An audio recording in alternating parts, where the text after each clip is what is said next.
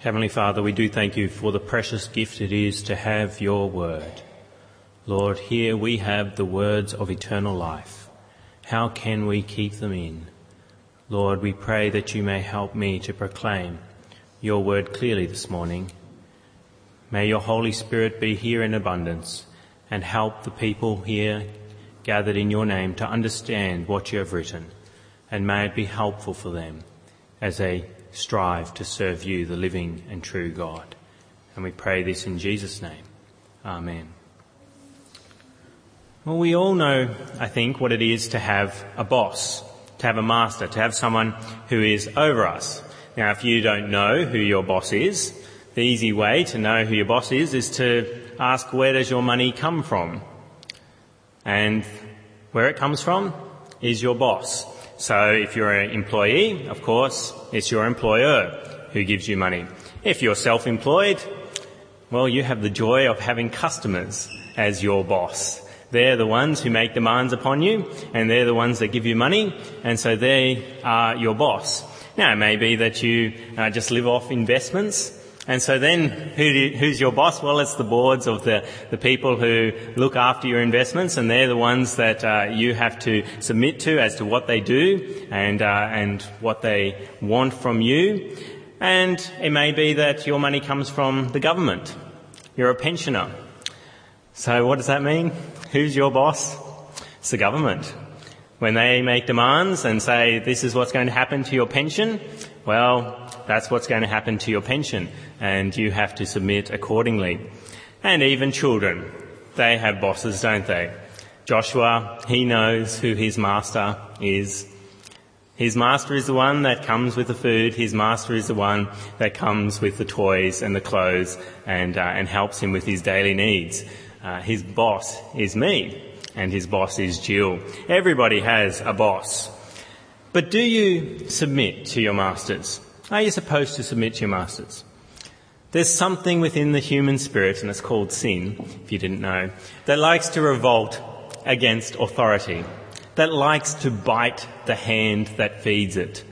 And so when we become a Christian, we still have that spirit there, that sinful tendency to want to bite the hand that feeds us. And we have to ask the question then, do Christians have to submit to their masters? Do Christians have to submit to their boss? And the answer is yes.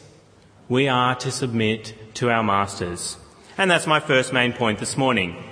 If you've got a bulletin there, you can see my main points there on the back. And my first main point this morning is submit to all earthly masters. And this comes from verse eighteen of First Peter chapter two. If you've got a black church Bible, that's page twelve oh one. And we'll be looking at the verses uh, of First Peter chapter two from eighteen down to verse twenty. Verses eighteen, nineteen and twenty. And we see in verse eighteen the clear command to Christians to submit to masters. In verse eighteen it reads, slaves, submit yourselves to your masters with all respect, not only to those who are good and considerate, but also to those who are harsh. We are supposed to, as Christians, submit to all earthly masters. Now, hang on a minute. Isn't this talking about slaves? Does this text actually apply to us? It says slaves. Are you a slave? Well, last week we looked at the subject of slavery and what the Bible says about slavery, and I promised this week we would look at what this says to us as employees with employers. And I think this is a right uh, application of the text. We are slaves in a real sense, uh, in a similar way to the first century slaves. Last week I spoke about how many slaves we think they're unpaid because we think of uh, black African-American slavery, but no. Many slaves in the first century, they were paid. And so they could save up the money for their own emancipation, for their own freedom. And so uh, we today are very similar. And some of you may say, yes, I am a slave to my job, to my employer. I am not a free person at all. And so you may actually take the term slave. And sometimes as children we like to think that we're slaves to our parents as well. And there is a sense that we are. This text is talking to us when it says slaves submit to masters. So what is submission? Well, it means to submit to your master's commands. So you submit to what they tell you to do, the quantity of work that they tell you to do, and the quality of work that they tell you to do. They say your work at the moment is below standard, so I want you to up it. What are you to do? You're to submit, you're to obey. They say you aren't producing enough at the moment. What are you to do? You're to obey, you're to submit and tell, and do what they say. And so that's if you have an employer or if you're self-employed and have customers and they say, yeah, I'm not happy with it. What are you supposed to do? What's that famous line? The customer is always right. And so they say, I'm not happy. You say, okay, as a Christian, I am meant to submit to this and I'm meant to make it right because that is what they're paying me for. But we're also to submit to those things that we may not particularly like about the work. Pay cuts or just a lack of pay rise for a long time. Bad working conditions. And we, of course, are called to submit to punishments, to harsh language said to us and reprimands, warnings about what we've done. What do we do? We're supposed to submit. It's very easy to want to fight back. But no, what does God say? Submit yourselves to your masters. And that even includes being submissive to when you are fired. They say, no, we don't want you anymore. And they may have a reason, and you may not like the reason, but you are to submit to that. Are we just to submit? What else does it say? Verse eighteen, slaves, submit yourselves to your masters with all respect. Because this, this is important to note here, because there's obedience and then there's obedience, isn't there? I see this with Joshua. I say, get down off that. And he knows what I'm saying. He's not that ignorant. And he starts to slowly get off, sort of puts a leg off whatever he's on. And yes, I'm getting there, I'm getting there, but I'm just enjoying being up here where I'm not supposed to be a little longer. He's obeying, but he's not obeying with all respect. He's not fulfilling the command in a way that he should. And we've got to remember that when we're at work, that we can do the job, but then we can do the job without respect, or we can do the job with respect. And what are we called to do? We're called to do it with respect, to show respect to our bosses when they say to do something and we just don't like it and we want to fight and we want to speak badly about our bosses to other people at work, at what they've told me to do. No. What are you to do? You're to work with all respect. But what about those bosses that aren't particularly nice or bosses that are particularly good? What sort of bosses are we to submit to? What does the text say? Verse eighteen, slaves, submit yourselves to your masters with all respect, not only to those who are good and considerate, but also to those who are harsh. There are two kinds of bosses in the world. There are those who are good and considerate, who often we like to work for, but sometimes even the good and considerate ones, you're kind of, yeah, I'm just having a bad day today and I don't really want to work for you, even though I know you're a nice boss. What are you to do on those bad days? You're to submit. But then surprisingly, what does God say also? You're to submit with all respect to those who are harsh, to those bosses that you just don't like. And if you're self-employed, those customers that you just do not like. And you do not want to serve them with all respect.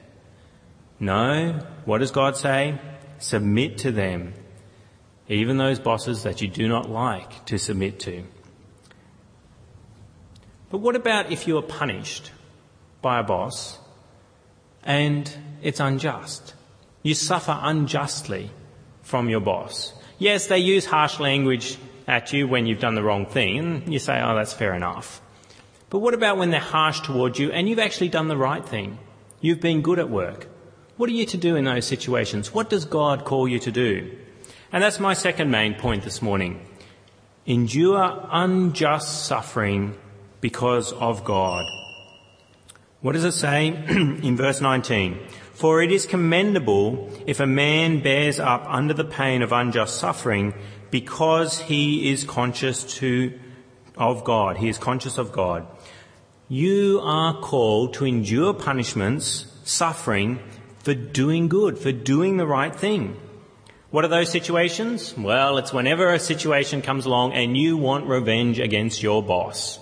If you want to avenge yourself for they've done something to you and you did the right thing, that's the situation that God is speaking about here. That is the situation that you are supposed to submit to that. But why would you do that? Why would you submit to unjust suffering? Is there any incentive that God gives us, a motive for why we would submit to punishment when we did the right thing? Why would we do that?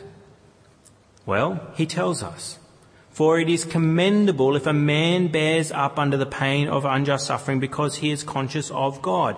You submit to unjust punishment and suffering because you are conscious of God. What does it mean to be conscious of God? To know he exists, he is there, he is watching what happens when you are punished for doing the right thing.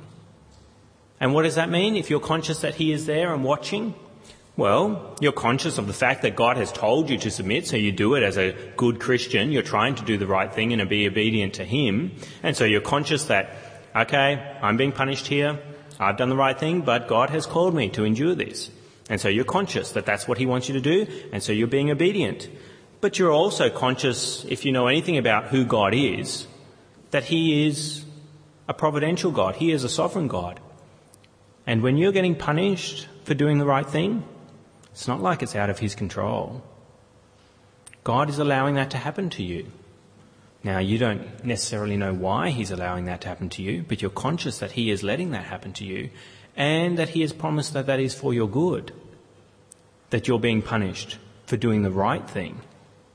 And so you're conscious that he has put you in that situation, and so that gives you incentive to endure the unjust suffering. And you're also conscious that God is a God of justice. He's a sovereign God. He's put you there, but he's a God of justice. And one day, your boss, who is punishing you, will be called to give an account for what they're doing. They cannot go on like that forever. God will one day judge them for what they're doing. And so you know that justice will be met for them punishing you when you did the right thing. And the other reason why we should be conscious of God is, of course, we're following his example. And we'll look at that a little more next week, but we can see it just in verse twenty-one. To this you were called because Christ suffered for you, leaving you an example that you should follow in his steps. Be conscious that God knows what it is to experience unjust punishment. Jesus Christ was punished unjustly. He had no sin in his mouth. There was nothing wrong with him, and yet he was punished. And so you're conscious of the example that you've got to follow in Jesus Christ. So you're conscious of those things, and then what happens? He tells you to be conscious of God. Why? Verse nineteen, for it is commendable if a man bears up under the pain of unjust suffering because he is conscious of God. And then down to verse twenty-one, to this you were called because Christ, oh no, verse twenty, but how is it to your credit if you receive a beating for doing wrong and endure it? But if you suffer for doing good and you endure it, this is commendable before God. God commends you if you endure punishment, suffering from your boss for doing the right thing. God commends you. He praises you for it. And he rewards you for it. He can reward you in this life. What's a good example of that? Well, we just read an example of that in Genesis. Joseph. He did the right thing. He kept away from Potiphar's wife. He said, I won't do what you want me to do. And then she blamed him for doing something that he didn't do at all. And he was unjustly put in prison. But what happens while he's in prison? In prison, he prospers. God blesses him. God looks after him. And eventually, where does Joseph end up? Not as a servant of a uh, official, Egyptian official. He ends up second to Pharaoh. God blesses him. God commends him. You bore that punishment unjustly. You endured it. Look where you ended up. Now, that may not happen for you in this life. But God does reward those who are obedient to him. And your endurance of unjust punishment, like Jesus Christ endured unjust punishment. If you do that, God will reward you.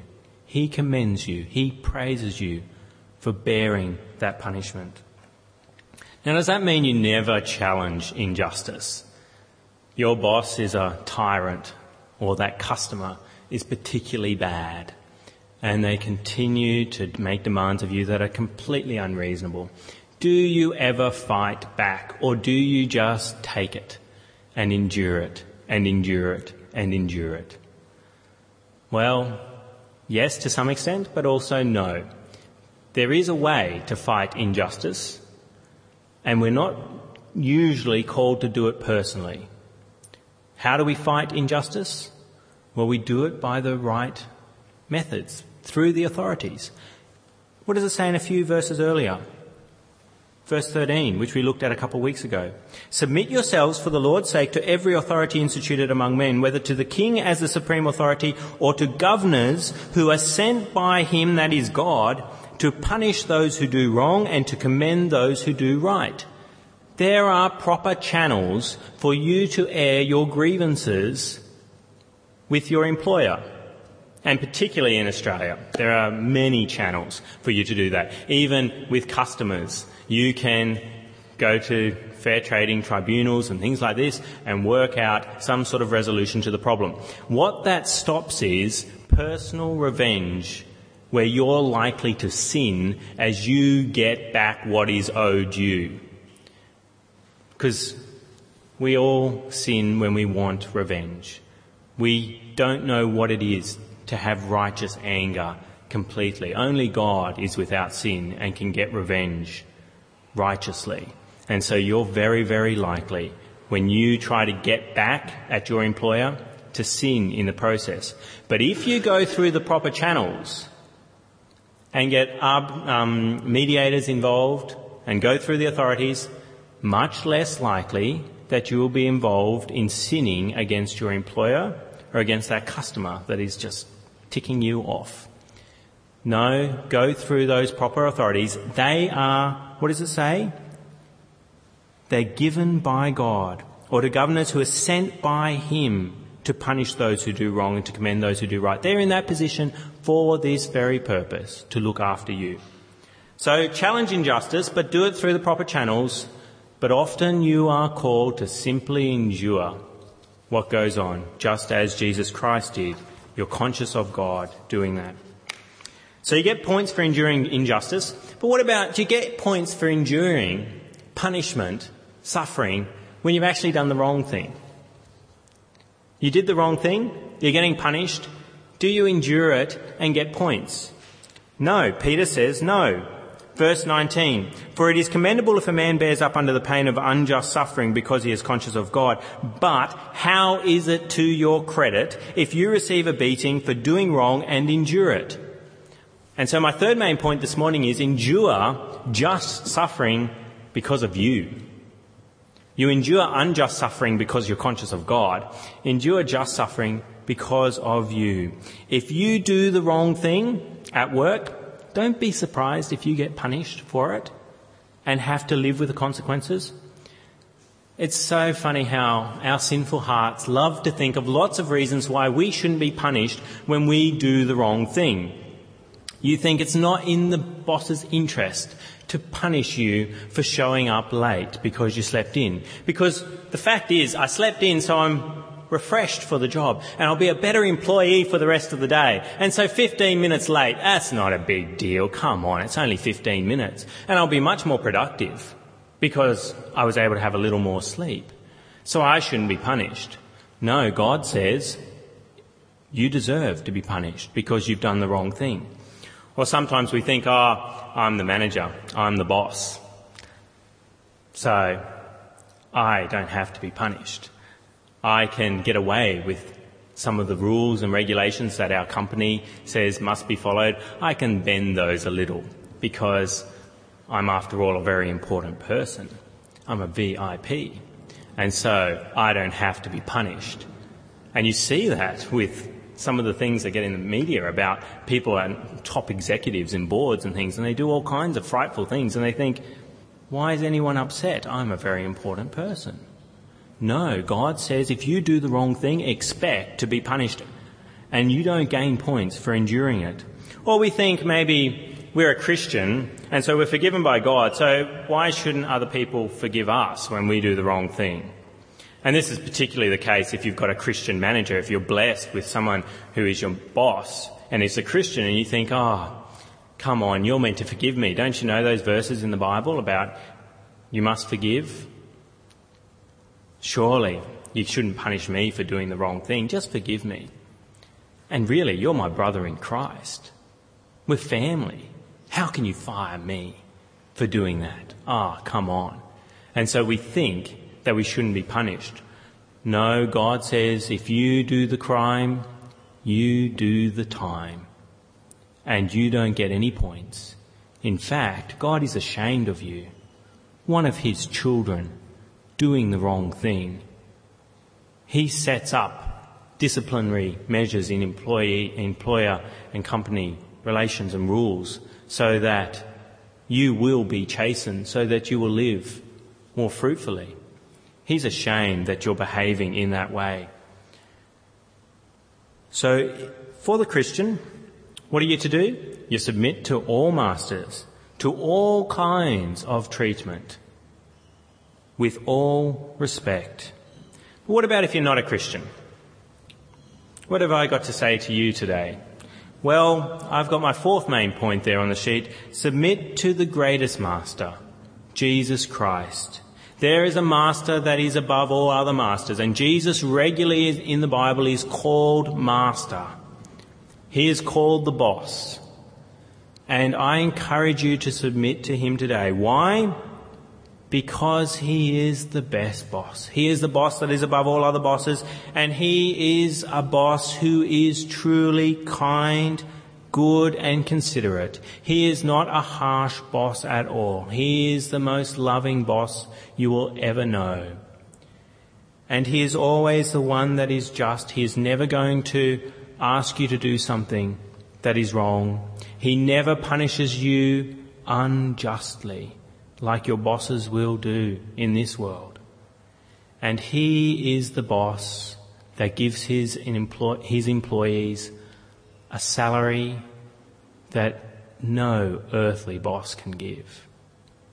What's the best salary that you can get in this life? Well, if you work at the top level of one of the Australian banks, you start to think, that's pretty good. They make, what is it, a couple of hundred million a year, something like that, with these ma- major um, exit bonuses. And you think, wow, that's pretty good. Jesus beats that if you're his employee. If you're one of his employees, you are far better paid than the top executive of any bank in the world. Because what's his salary? Eternal life and rewards in heaven that never fade. Any salary you get in this life, if you save every dollar of it and don't spend it at all, does it last forever? No. You leave it all behind. Whereas the salary you get from Jesus Christ is by far the best salary. So he is the boss to work for. He is the one who gives perfect working conditions. He is the one who gives the perfect pay. He is the best one to work for. So how do you submit to him? Repent and believe. Repent of your sins. Admit that you have not had him as your master in the past, and you are sorry that that is the case. And believe that he died for you, that he died to cover those sins when you did not submit to him. And then he gives you eternal life. You can do that right now. Believe in Jesus, repent of your sins, and you automatically become his employee forever. Do you, as Christians, submit to your earthly masters? You all have one. Even if you're on a pension, the government, they are your boss. Do you submit to them? Do you do it with all respect? Do you submit to bad masters as well as good ones? Do you remember that you are commended by God if you submit to unjust punishment conscious of God? In our hearts we love to retaliate. God loves when you don't retaliate, when you submit to unjust punishment. Do you do that? And if you're not a Christian, I encourage you, submit to your heavenly Master today. He is the best boss, Jesus Christ. Let us speak with our God.